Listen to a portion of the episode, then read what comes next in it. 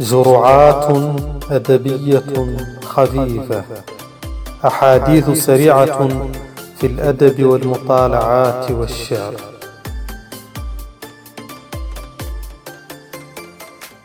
السلام عليكم ورحمة الله وبركاته.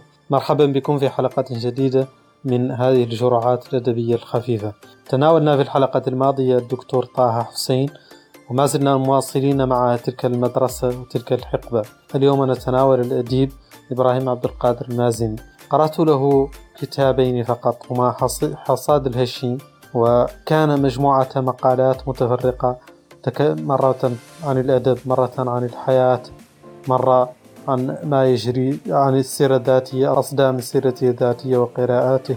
كان ككل كتاب هذه المرحلة يتميز بلغته الجزلة بمفرداته آه، الفصيحة. الكتاب الثاني هو المهم وهو الذي أثار ضجة كبيرة وهو لم يكن هو وحده فيه. كان معه شكري و...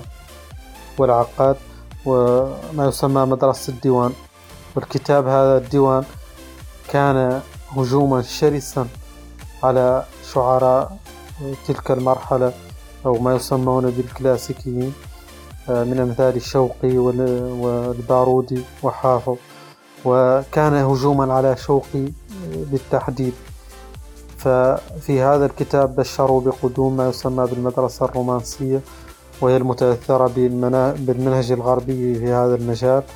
وشنعوا على شوقي خصوصا في قضية قصيدتي التي التي جار بها مرثية بالعلاء المعري الرائعة. التي تناولناها أيضا في سلسلة أدبيات لمن فاتته يمكن أن يجدها هنا.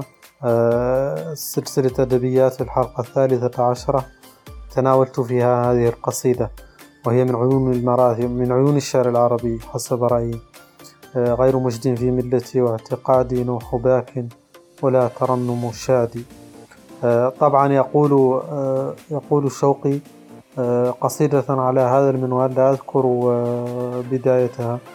أو أنه كل كل حي على المنية غادي أو شيء من هذا القبيل المهم أن هذه القصيدة شنعوا فيها عليه شنعوا شنعوا عليه فيها جدا.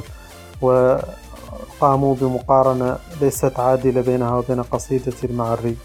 حسب رأيي آه، عموما المازني يمثل هذه المدرسة وكذلك العلامة محمود شاكر.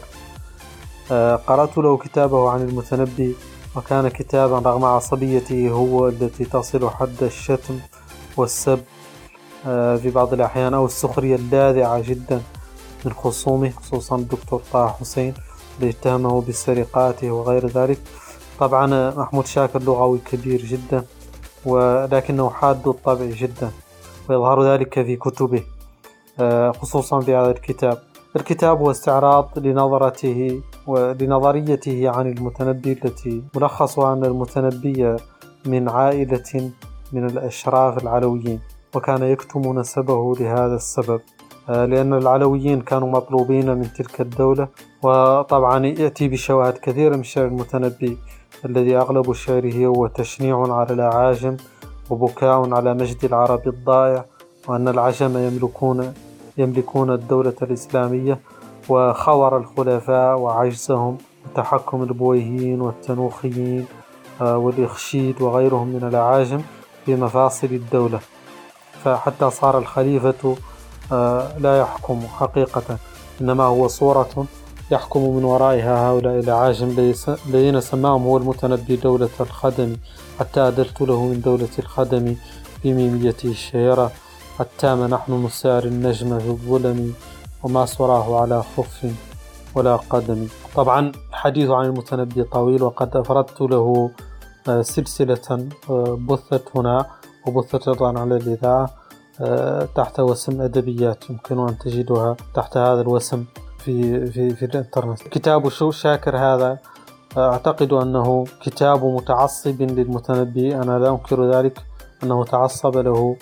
في كثير من الأحيان ولكنه أيضا أنصفه في أماكن أخرى كثيرة. آه، هذه أهم قراءات النثرية في هذه المرحلة. تكلمنا عن طه حسين عن المازني عن العقاد وفي الجانب الشعري قرأت آه، طبعا الشوقي كثيرا وأعجبني جدا. ولكن عند قراءتي له أجد دائما أمامي ذلك المثل المتمثل في المتنبي.